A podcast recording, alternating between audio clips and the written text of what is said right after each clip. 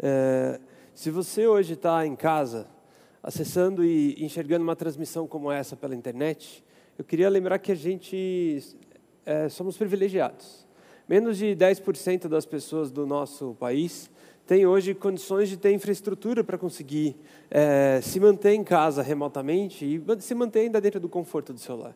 Então, no momento em que a gente vai ser forçado a se isolar ainda mais, de certa forma, é importante a gente também trazer a reflexão que as pessoas que a gente não vai ver olhos nos olhos durante os nossos dias e na nossa rotina, é, também precisam estar no nosso alvo de reflexão e alcance. Então, que seja um tempo em que a gente possa exercitar nossa solidariedade de outras formas que não pelo toque, mas com contribuições, com doações, compreendendo que às vezes a gente está em casa, a empresa em que eu trabalho fez um pedido ou deu uma orientação para que as pessoas trabalhassem em casa de maneira, maneira remota e tinham pessoas ali no departamento falando: Poxa, mas eu tenho meus filhos em casa, às vezes fica difícil eu conseguir me concentrar no meu trabalho porque tem criança do nosso lado o tempo todo. E aí alguns de nós ali pensou e falou assim: a gente ainda tem o bom problema de ter filhos ao nosso lado. Tem pessoas que moram sozinhas e vão ter que ficar isoladas trabalhando de casa, ou vão ter que se manter numa quarentena sem ter contato com outras pessoas. Então, acho que é hora da gente fazer um bom uso das tecnologias que a gente tem hoje e dos recursos que a gente tem para a gente mandar mensagem, fazer ligações, manter contato e manter o vínculo, para que a gente não perca o senso de comunhão que é tão importante para o nosso convívio. Né?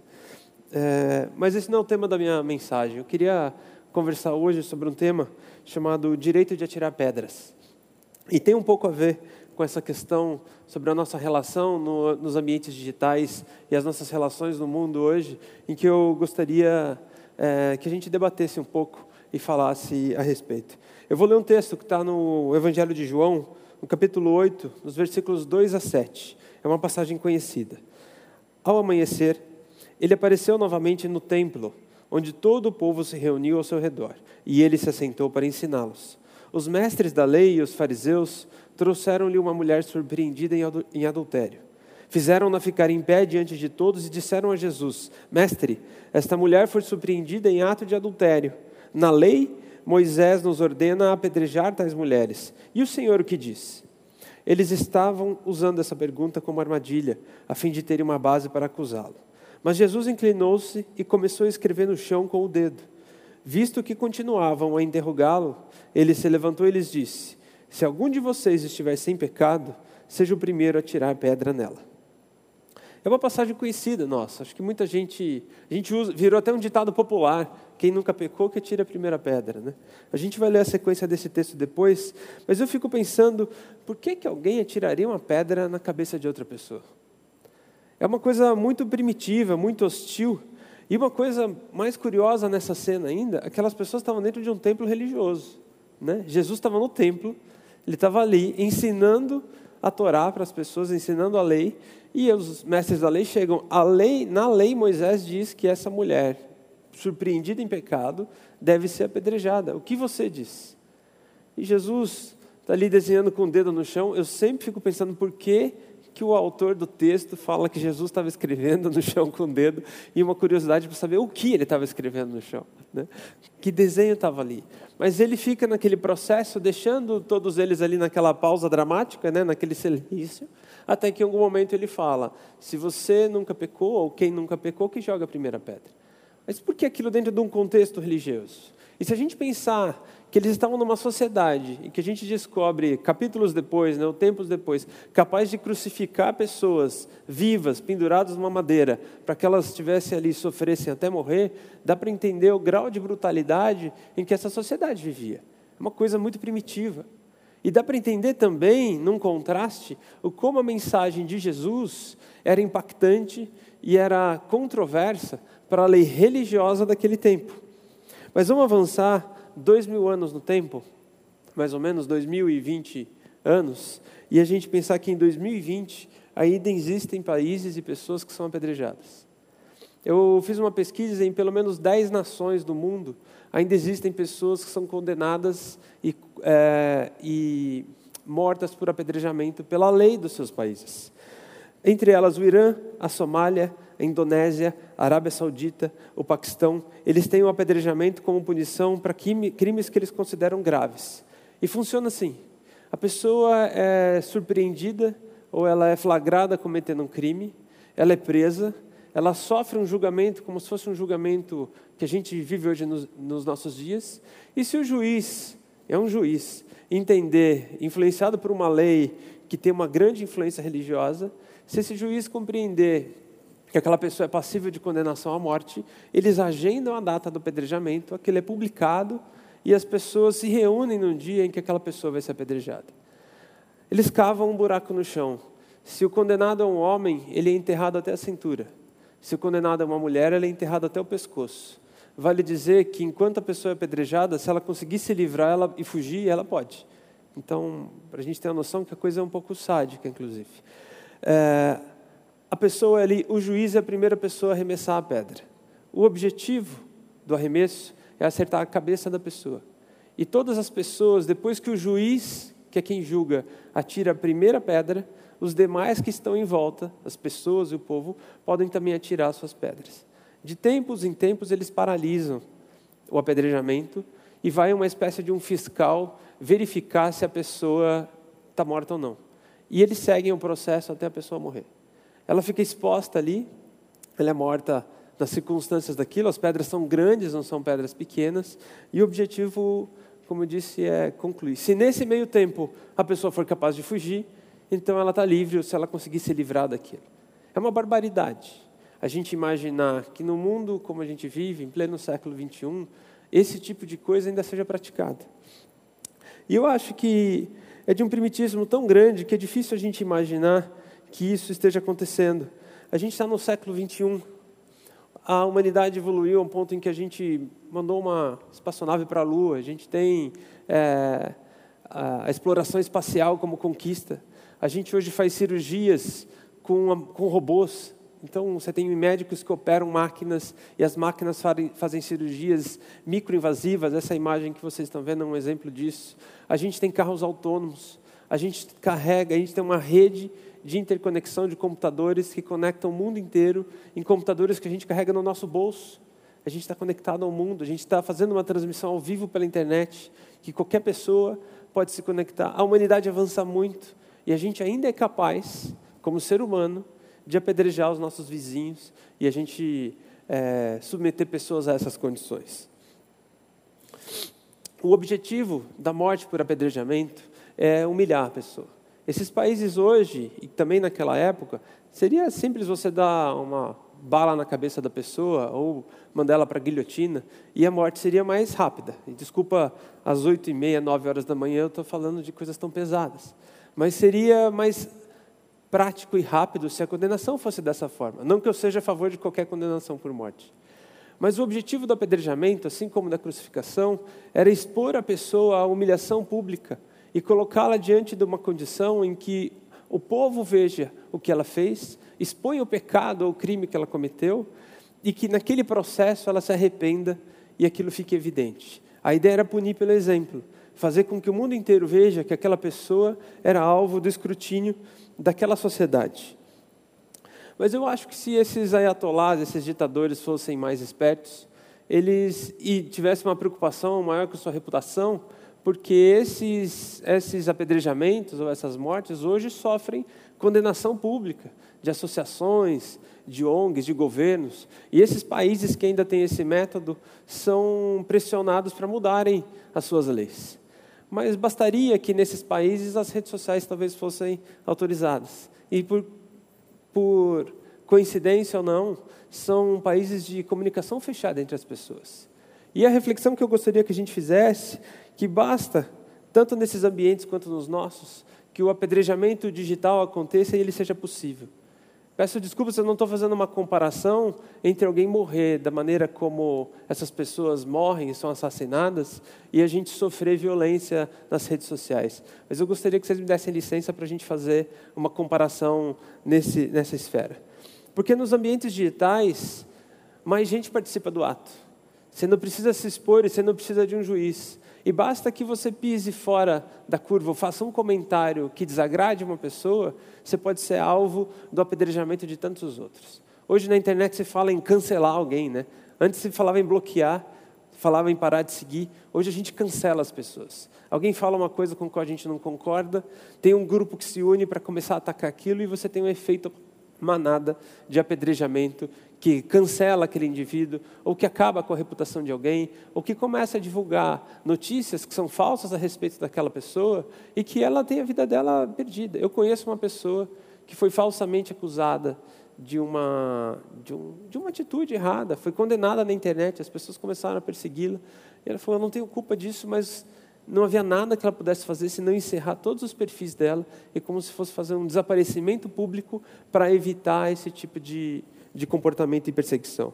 É primitivo tanto quanto, porque o instinto que move um ser humano para apedrejar um outro, esse é um dos passos que leva também alguém a pensar e humilhar outro, a expor publicamente e agredir, sem pensar nas consequências de quanto isso fere e você, no conforto da sua poltrona, ou o apedrejador, no conforto da sua condição, está ali jogando pedra ou digitando coisas.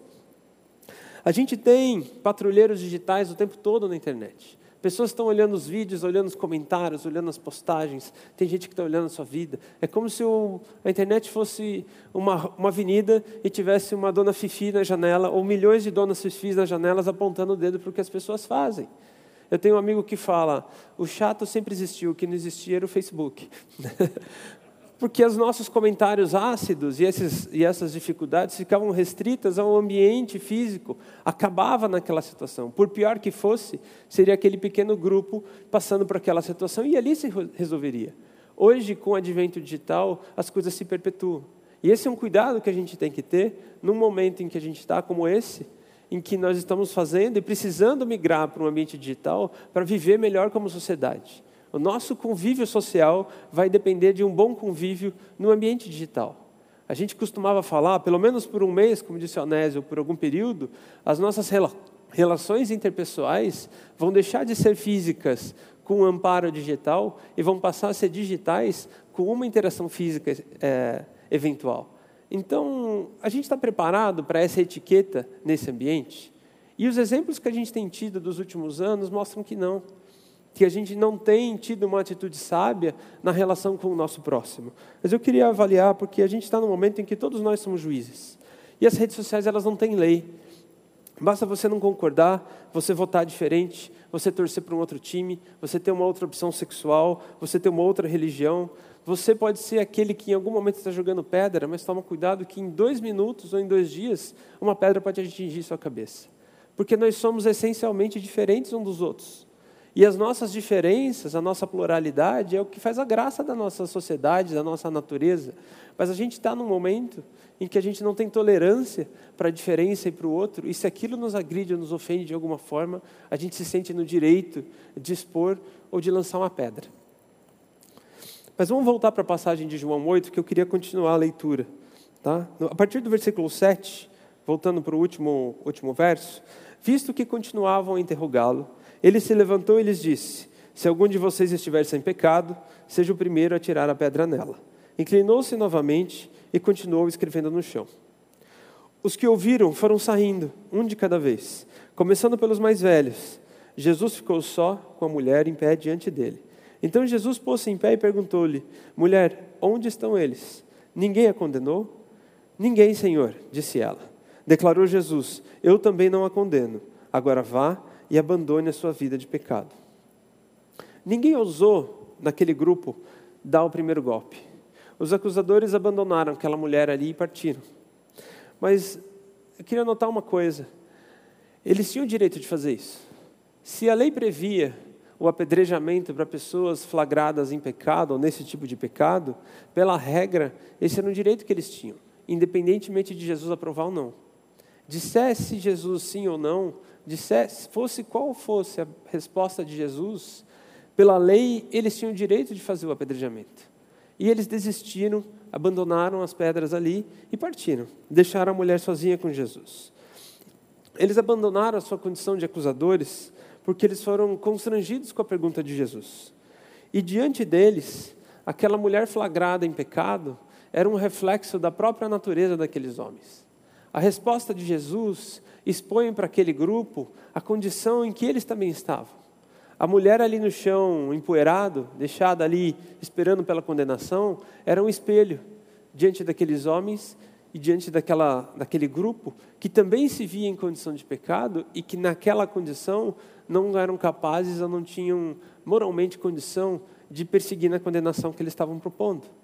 Veja bem, eles podiam seguir adiante, não seguiram por constrangimento.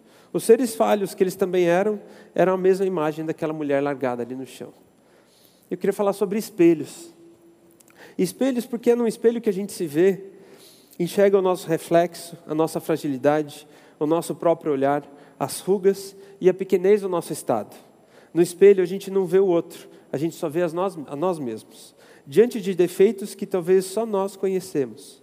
No espelho, o dedo acusatório aponta para nós, as ofensas rebatem e voltam, a pedra arremessada estilhaça a nossa própria imagem. Quando a gente olha no outro a condição em que a gente também está, a gente se enxerga. E jogar uma pedra naquela pessoa significa ferir a nossa própria história. E esse é um cuidado que a gente tem que ter porque hoje a gente vive diante de pequenos espelhos, pequenas telas, né, que se chamam de espelhos negros, em que quando essa tela está ligada, a gente só vê o outro, a gente só vê o erro do outro, a gente só vê a vida do outro exposta. Mas vocês já perceberam que quando a gente desliga a tela, o que a gente vê ali é a nossa própria imagem? A gente se vê refletido naquilo. E a gente pode se ver, e eu gostaria, seria ótimo se a gente pudesse ver o reflexo da nossa condição. Porque o tempo todo a gente diz que o problema são os outros. Né? Ah, então o problema é da internet. Se cortar a internet, não vai resolver a hostilidade.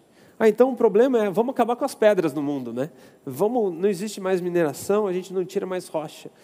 Acabar com as pedras também não vai acabar com o apedrejamento ou com a violência. Então vamos cortar o braço de quem joga pedra. Cortar o braço de alguém não diminui a hostilidade. O problema está na motivação que leva alguém a cometer esse tipo de ato está em olhar para o outro e a gente não se enxergar nele. E em não perceber, olhando para o nosso semelhante, que a gente também erra. Tem uma frase de um escritor norte-americano, T.S. Eliot, em que ele fala: A suprema tentação é a maior traição, fazer a coisa certa pelo motivo errado. A gente parte do motivo errado, achando. A, a, a gente supostamente está agindo de maneira correta, cumprindo uma lei com a motivação errada, a gente vai fazer alguma coisa hedionda a gente vai ser primitivo, a gente vai agredir o outro, a gente vai esquecer a condição do outro. E se a gente fosse julgado pelos critérios com que a gente julga também? E se nos nossos convívios pessoais e familiares, ou mesmo digitais, o critério e o peso que a gente usa, a mão que a gente usa para condenar o outro fosse usada contra a gente? E se, num outro lado, a quantidade de amor que a gente dedica também fosse dedicada a nós? Se isso fosse uma troca, uma transação, e alguém te falasse, na medida em que você amar, você vai ser amado, você daria mais amor para alguém? Provavelmente não, porque o amor ele não é motivado pela reciprocidade.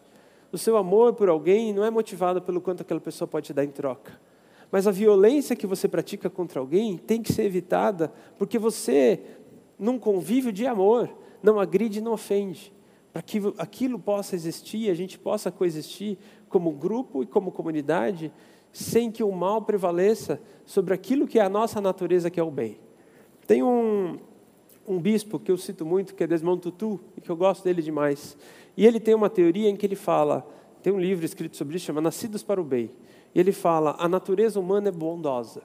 Ele falou que a prova maior disso, de que nós somos bons naturalmente e essencialmente, é que o mal ainda nos escandaliza.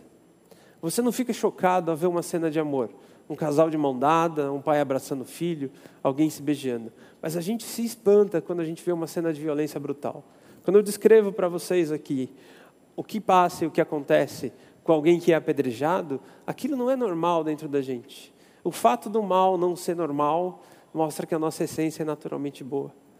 E a gente precisa se colocar como agente de mudança nisso e se observar para saber se nas nossas atitudes, no nosso comportamento, nos nossos olhares, a gente tem feito o exercício da empatia e da compaixão ou o exercício da condenação.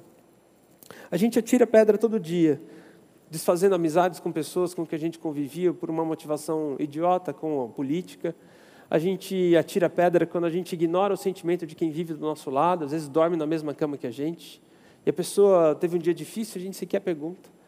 A gente atira pedra quando a gente não vê que o nosso semelhante, vulnerável, numa condição social inferior à nossa, que não usufrui dos mesmos privilégios que a gente, está ali largado e a gente não faz nada em relação àquilo. Tudo isso, de certa forma, é atirar um pedaço de pedra. Eu queria dar um exemplo. Eu comecei a fazer. Eu sou um sedentário é, recorrente. recorrente porque eu tento fazer atividade física e sempre caio no sedentarismo. E agora eu estou no, no meu, na minha tentativa casual de fazer atividade física. Comecei a correr faz três meses. É óbvio que eu já fui parar no fisioterapeuta. É, e aí eu estava com uma dor na canela. E aí eu correndo, e alguém falou: Isso é canelite. Eu achei que era uma piada. Que canelite é uma expressão que existe. É um apelido para uma coisa que tem um nome científico difícil de pronunciar. Eu tenho uma teoria que evangélicos técnicos de informática e médicos usam termos difíceis só para a gente não conseguir entender o que eles falam e eles poderem é, se beneficiar daquilo. Então eles falaram um termo difícil, mas resumiram como canelite. E a canelite parece que você levou uma bicuda no meio da canela e você pisa e sua perna dói daquele jeito.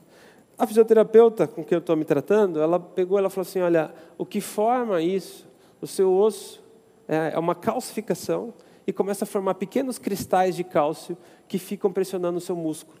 E é isso que começa a dar essa dor. A gente tem que pressionar essas pedrinhas para que elas possam se diluir, acabar e você eliminar a dor.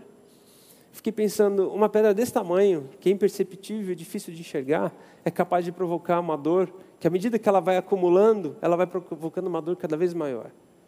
Às vezes a gente começa, isso você viu para mim como uma analogia nessa noite. Às vezes a gente começa a jogar pequenas migalhas no sentimento das pessoas que estão ao nosso redor e a gente acha que aquilo é só um comentário sarcástico, é só uma ironia, é só uma brincadeira, é só um deixa para lá, é só eu sou assim mesmo, é só eu, esse é meu jeito, ah, eu sou assim, eu falo o que eu penso. E a gente vai assimilando e aceitando que nós sejamos pessoas é, tóxicas para quem está ao nosso redor e pessoas que ofendem quem está à nossa volta, às vezes até pelo silêncio ou pelo descaso, e a gente não percebe que isso está acumulando pequenas pedrinhas ou pequenas, pequenos, é, pequenas ofensas que a gente vai acumulando no relacionamento que a gente tem com os outros. É, a gente ignora diferentes perspectivas e a gente tira a no outro, porque o outro basicamente deixa de interessar para a gente. E esse é um cuidado que a gente deveria ter nesse momento em que a gente vai ter relações digitais. Porque a possibilidade de a gente se tornar insensível, por não estar enxergando o outro nos olhos, por não estar escutando o tom da voz de alguém, por eventualmente ignorar o que alguém do outro lado quer falar, pode fazer com que essa insensibilidade crie na gente cascas. Porque onde abunda o egoísmo, sempre falta compaixão. E a razão do pecado, a essência do nosso pecado, é a gente começa a pensar só na gente mesmo seja pela solidão, seja por esse isolamento. A gente começa a viver dentro dessas bolhas, embaixo dessas cascas, e a gente começa a pensar que tudo diz respeito só a gente. Às vezes o comentário ou uma coisa que alguém escreveu sobre outra circunstância, a gente já toma como ofensa. Ah, tenho certeza que aquilo foi para mim. Viu? A pessoa esclareça as coisas com as pessoas. Ah, mas ele disse isso para mim, agora ele vai. Aí volta lá um comentário. Certas pessoas, né? A coisa que você... O maior alvo da internet são certas pessoas. Certas pessoas não percebem que tal coisa acontece. Certas pessoas que moram no mesmo teto que eu, né? Ou que dividem o um muro comigo. E aí, essa, essa coisa da quinta série. A internet é uma grande quinta série em que a gente fica ofendendo as pessoas por tabela, mas a gente acha que aquilo é leve e não percebe o quanto aquilo machuca. Quando viveu como homem, na história em que a gente lê nas Escrituras, Deus não queria salvar a humanidade do diabo, ele queria salvar o homem de si mesmo. O maior objetivo de Jesus era nos livrar do nosso egoísmo, dessa auto, auto, essa coisa autocentrada. Não tem uma situação. Jesus expulsou demônios. Jesus, em algumas ocasiões, é, esteve diante de pessoas, e a Bíblia fala que nas multidões traziam pessoas endemoniadas, ele expulsava. Mas isso assim sempre se resume numa questão tão pequena. Você pegar a essência do evangelho todo, é Jesus falando para o homem, da condição do homem, daquilo que está abaixo da superfície, daquilo que está além do que a gente é capaz de enxergar e do que as pessoas eram capazes de ver, e com ele qual estava, com que ele estava de fato preocupado. Quando ele viveu entre nós, Jesus, que absolveu aquela mulher, chamava esse ato de amor. Ele falava isso e ele pregava com paixão. E ele disse que o amor, essa condição e esse sentimento, é o mandamento maior que resumiria toda a lei. A mesma lei que aqueles homens alegavam estar seguindo para levar aquela mulher e colocá-la numa condição de apedrejamento. Os textos mostram um Messias que veio salvar o homem do egoísmo, da tendência de procurar apenas seus próprios interesses. Ele veio curar a nossa cegueira, a nossa insensibilidade, resgatar a nossa humanidade. Ao viver entre nós, Deus se ofereceu como uma imagem que pudesse servir de inspiração. Ao se tornar o ser humano perfeito, Jesus mostrou o caminho livre e perfeito que ele desenhou para a humanidade. Ao se revelar homem, ele expôs diante de nós a sua face bondosa para que nós pudéssemos contemplar o Criador e finalmente nos enxergar em nosso Pai. Um espelho.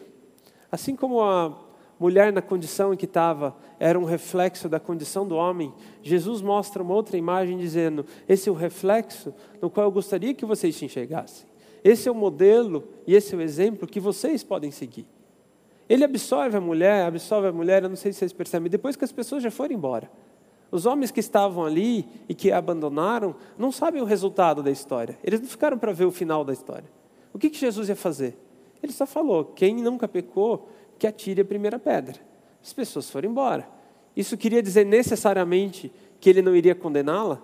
Como um mestre, como um rabino, ele podia, ele tinha autoridade para fazer o que ele quisesse. E ele coloca e ele expõe a mulher naquela condição. E com ela ele, ele abre um diálogo e fala: Onde estão os que te condenam? Né? Quem te condenou? Ninguém. Então vai, abandona essa vida. E Jesus se põe nos evangelhos como um modelo que a gente pode seguir.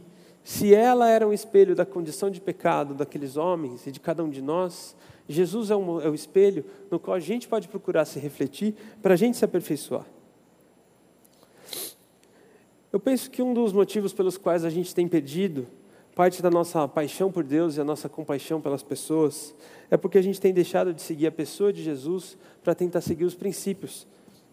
Nosso relacionamento com Deus, ele precisa ser centrado em Cristo, na pessoa de Jesus.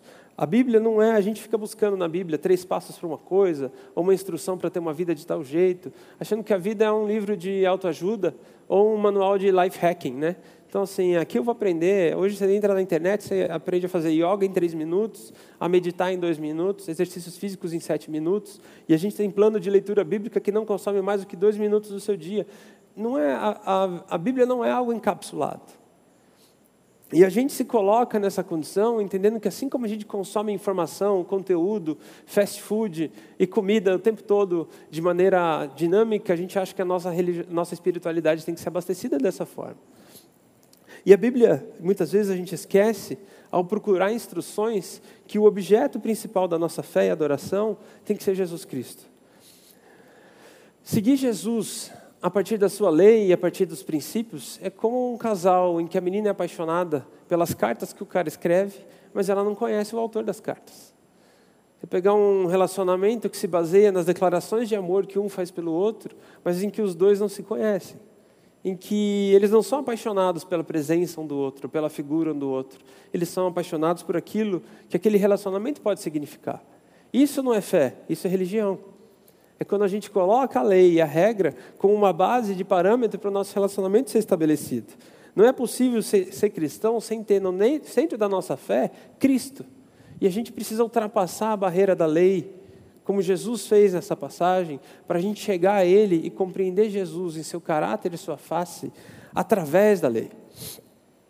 Seguir os mandamentos e respeitar um conjunto de valores e princípios não faz de ninguém cristão, faz da pessoa no máximo um religioso ou um chato moralista, que provavelmente é o que vai acontecer. Porque pessoas que são exclusivamente religiosas, elas são chatas, elas perseguem, sua religião não é aquilo que você acredita, a nossa religião tem que ser a maneira como a gente vive. Isso passa por a gente seguir não princípios, mas a pessoa. E a partir da pessoa de Jesus, a gente descobriu os valores e os princípios que ele tem para ensinar para o reino. O caráter e as atitudes de Jesus, que são descritas nas Escrituras, falam tanto sobre ele quanto as suas palavras. Se a gente lê os evangelhos, tem muitas e muitas passagens como essa que a gente leu aqui, em que a gente fica procurando as palavras de Jesus. O que, que Jesus disse sobre aquilo? Qual é o argumento que Jesus deu sobre tal coisa? E a gente pega aqueles ensinos e tenta trazer aquilo para a nossa vida. Eu acho que uma leitura da Bíblia que a gente pode e deve fazer também passa para a gente observar o comportamento dele. Que ao curar um leproso, ele toca na pessoa. Que ao falar com essa mulher, ele levanta do chão. Né? Que ao escutar as acusações, ele não encara nenhum deles, ele se volta para o chão e começa a desenhar. Esperam dele uma atitude e ele está ali refletindo sobre a situação. Ele entende que eles estavam tentando acusá-lo de alguma forma. Que ao ver Lázaro, seu amigo, atrás de uma pedra, numa, numa, num túmulo, enterrado, né, já morto, antes de ser ressuscitado, ele chora. As atitudes de Jesus falam tanto sobre o caráter dele e sobre a pessoa dele, quanto as palavras dele. E ao ler a Bíblia, a gente precisa estar atento a esse comportamento, porque os gestos e as atitudes do nosso Mestre, do nosso Deus, revelam e espelham aquilo que a gente deveria almejar como seguidor dele. Ler sobre Jesus na Bíblia é diferente de ler Jesus na Bíblia. Então, saber a respeito de Cristo é diferente de conhecer a Cristo. E a gente só conhece Jesus à medida que a gente estabelece um relacionamento direto com Ele. A Bíblia é um caminho através do qual a gente vai conhecer Deus e a Sua vontade. As Escrituras elas apontam para Jesus e Jesus nos revela o caráter do Pai. O alvo é Jesus. Paulo falou sobre isso em Filipenses 13, 14 ele diz: Eu prossigo para o alvo, a fim de ganhar o prêmio do chamado celestial de Deus. Eu prossigo para o alvo, a fim de ganhar o prêmio do chamado celestial de Deus em Cristo Jesus. Qual que é o alvo? Ele quer ir para o céu? O alvo é Jesus. Jesus, em João 14, versículos 6 e 7, ele diz: Eu sou o caminho, a verdade e a vida. Ninguém vem ao Pai a não ser por mim. Se vocês realmente me conhecessem, conheceriam também o meu Pai. Já agora vocês o conhecem e o têm visto. Ele fala no texto seguinte, porque Felipe pergunta, na sequência disso, Jesus, revela-nos o Pai. Ele fala, Felipe, você está andando comigo há tanto tempo e você ainda não entendeu? Eu sou o reflexo do Pai. E ele fala que eu sou o caminho que dirige a isso. Quando a gente procura por Jesus, tentando seguir um conjunto de regras exclusivamente e para nas regras, a gente não chega nele. A gente se desvia. A gente vira um religioso moralista e a gente deixa de estabelecer um relacionamento direto com o alvo, com o fim disso tudo que é Jesus. A Bíblia é um instrumento, a Bíblia é um caminho. A religião e as regras que a gente, os princípios que a gente vive, são formas da gente chegar no nosso mestre. A religião é meio e não um fim. E quando a gente a religião vira um fim, a gente apedreja pessoas. Quando as regras da lei valem mais do que o ser humano que a gente enxerga do outro lado, a gente se sente no direito de condenar aquela pessoa. Quando as regras da nossa religião e os princípios em que a gente acredita são mais importantes e valiosos do que o meu próximo, do que o nosso semelhante, a gente vai jogar uma pedra nele se ele se desviar do caminho, segundo o nosso critério. Porque aí a gente vira juiz. Agora, quando Jesus é o foco, a gente acolhe os nossos semelhantes. A gente entende a condição do outro, porque a gente percebe que nós somos todos iguais. Quem ama Jesus obedece os seus mandamentos. Mas, no entanto, o contrário não é verdadeiro. João 14, 23, 24, Jesus diz o seguinte: Se alguém me ama, obedecerá a minha palavra. Meu Pai o amará, nós viremos a ele e faremos morada nele. Aquele que não me ama não obedece às minhas palavras. Essas palavras que vocês estão ouvindo não são minhas, são de meu Pai que me enviou. Percebe isso? Jesus diz: quem me ama, obedece. Amar a Jesus é o primeiro passo, é o princípio em cima do qual a obediência, do qual a obediência deriva. A gente obedece porque a gente ama. E a gente vive hoje num mundo, no mundo das regras e, dos, e, do, e, das cápsulas de conteúdo, em que consumir a regra é mais importante do que Jesus. Ah, depois a gente entenda como é Jesus. Vamos nesse caminho aqui, porque se eu seguir essas etapas, eu estou vivendo a minha vida cristã. E a gente precisa se condicionar e inverter o foco e o alvo disso. Tem um livro antigo, eu acho que muita gente deve ter lido, que ele chama Em Seus Passos o que Faria Jesus. O título em si é um spoiler já. Então, se você lê o título, não precisa ler o livro, se você não leu, porque ele fala tudo. Tem 150 páginas, basicamente, sobre que seus passos, o que faria Jesus. Mas eu gostaria, se vocês me permitirem hoje, de discordar um pouco desse livro. Porque quando o que o livro sugere é que, diante de uma situação controversa, a gente pare para pensar: se Jesus estivesse aqui no meu lugar, o que ele faria? E a gente delega para Jesus a responsabilidade de fazer escolhas que nós deveríamos fazer. Quando a gente coloca Jesus no nosso lugar, a gente está dando a responsabilidade para Ele de ser um filtro sobre as nossas decisões. E Deus não quer isso de nós. Deus quer que a gente tenha autonomia e capacidade de fazer escolhas inspiradas por Ele. Deus não quer que eu imite um comportamento. Deus quer me inspirar para que eu possa ter atitudes que sejam coerentes e corretas com aquilo que tem como, como valor e reflete o caráter dele. Existe uma palavra chamada autonomia, e ela está na essência da Bíblia, está na essência do que Jesus faz. Porque Jesus seleciona e recruta homens e mulheres muito diferentes uns dos outros, ensina os seus valores, ensina os seus princípios, diz, anda comigo, esteja perto de mim, e ele os envia. Ele não fala, me imitem, ele fala, vá, porque o meu espírito eu os acompanharei. Jesus fala, eu estarei com vocês o tempo todo. E a presença dele em nós nos inspira e nos capacita para que nós façamos escolhas. Então, no lugar de pensar o que Jesus faria se estivesse no meu lugar, eu gostaria que a gente pensasse o que eu deveria fazer inspirado por Jesus. Qual é a decisão que eu tenho que tomar? Eu assumir a responsabilidade das minhas escolhas, dos meus julgamentos, dos meus relacionamentos, porque eu creio que a pessoa de Jesus transformou minha vida para que eu faça escolhas corretas para que no meu relacionamento devocional e cotidiano com Deus, à medida que eu oro e me relaciono com Ele, o caráter dele me supra, me inspira para que eu consiga tomar atitudes. Porque quando eu paro para pensar e delego para Jesus a decisão, e se eu falo, eu não sei o que Jesus faria, eu me dou a permissão e o direito de fazer o que eu quiser, ou de fazer qualquer outra coisa. E de culpar a Bíblia de não ter uma regra que me ensina a saber se eu devo fazer aquele comentário às 10 da noite em resposta a alguém que fez alguma coisa ou não. Ou se eu devo buzinar para a pessoa que está andando devagar na minha frente.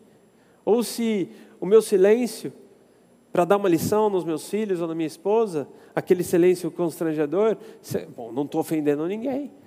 A gente se esconde atrás de nuances quando a gente para para pensar em atitudes e deixa de pensar em essência de caráter. Em última instância, é a minha escolha motivada por amor a Ele. Esse é o momento em que eu convidaria todo mundo para ficar em pé, porque a gente vai encerrar. Mas nesse contexto, é, você está na sua casa, fica confortável aí no seu sofá, é, e acho que está tudo bem. Mas eu queria ler um texto. Antes de ler um texto, eu queria falar uma coisa. Eu tenho duas filhas em casa, a Cecília e a Nina, e as duas são minhas donas. Assim, a minha esposa manda em mim, mas as minhas filhas me dominam.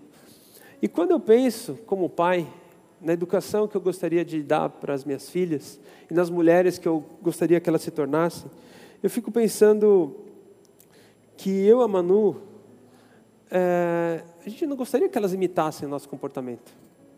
Eu quero que as minhas filhas sejam capazes de adultas tomarem decisões e fazerem escolhas certas eu quero que elas escolham não jogar pedra em ninguém. Não porque eu não jogo, mas porque elas escolheram não jogar. E eu quero muito que elas não sejam apedrejadas por ninguém. Eu gostaria que os, as minhas filhas vivessem uma experiência com Jesus tão forte, tão verdadeira, que o caráter delas fosse transformado por Ele, pelo amor dEle, pelo Espírito dEle. E não por um conjunto de regras que elas leram e falaram, eu preciso seguir isso daqui, senão vai dar ruim. Porque a relação com Deus é uma motivação de transformação de caráter. Eu desejo, para isso, que elas jamais queiram ter atitudes que levem pessoas, que as levem a essa condição. E para isso eu acredito que elas precisam ter Jesus, e não a minha religião como o centro das suas vidas. Em Mateus 28, 19 e 20, Jesus diz o seguinte, e essa é a última mensagem de Jesus ainda antes da cruz, desculpa, antes da grande comissão, e é chamada de grande comissão, em que ele fala: Portanto, vão e façam discípulos de todas as nações, batizando-os em nome do Pai, do Filho e do Espírito Santo, ensinando-os a obedecer a tudo o que eu ordenei a vocês. Uma pausa. Batizem as pessoas em nome do Pai, do Filho e do Espírito Santo e ensinem a elas a obedecerem o que eu ensinei a vocês. Primeiro, Vamos viver uma relação e uma experiência com Jesus, para que isso nos inspire a viver a lei e viver esse conjunto de recomendações e de conselhos de uma maneira consciente. E Jesus completa dizendo: E eu estarei sempre com vocês, até o fim dos tempos. Ele está sempre com a gente, Ele está sempre em nós. E com a vinda do Espírito Santo, Consolador, a gente tem dentro de nós uma experiência direta com Deus, moldando o nosso caráter, moldando os nossos passos, moldando as nossas atitudes. E o meu pedido hoje, se eu pudesse pedir uma coisa, sugerir uma coisa, é: leva Jesus com você. Onde você for, do jeito que você estiver, quando você estiver navegando na internet, quando você estiver olhando para alguém, no seu olhar, nos seus gestos, nos seus passos, nas suas palavras, nos seus relacionamentos, ao você se locomover, ao você refletir, leva Jesus com você, porque Ele quer inspirar a gente a ter as atitudes corretas, sem pedra, sem conflito, com Ele com a gente e como Ele disse o tempo todo e até o fim dos tempos. Amém? Vamos orar, gente? Eu queria fazer uma oração. Senhor Deus, obrigado, Pai pela Sua palavra, pela Sua presença, pela Sua graça, pelo Seu amor. Deus, eu te peço que o Senhor me ensine a viver com, contigo. O Senhor me ensine a te ouvir, a te buscar, Pai, a viver uma experiência de relacionamento íntimo e próximo ao Senhor. Pai, me ajude a ser uma pessoa que transborde esse amor e eu peço isso para cada um de nós aqui. O Senhor nos leve e nos inspire, Pai, a transbordar graça, a transbordar compaixão, a ter empatia, a transbordar amor, Pai, a transbordar bondade, Senhor, e generosidade na nossa sociedade. Que nesses tempos, Pai, difíceis e diferentes que estamos vivendo, que a gente possa aprender com o Senhor. Que os nossos olhos estejam em Ti, Jesus, o tempo todo. E o nosso coração, Senhor, transbordante da Tua presença. Em nome de Jesus, Pai, eu te peço. Eu clamo ao Senhor. Peço que a tua boa mão esteja, Pai, sobre a nossa sociedade, sobre a nossa igreja, sobre este mundo, derramando da tua alegria, Pai, e da tua esperança em nossos corações. Amém.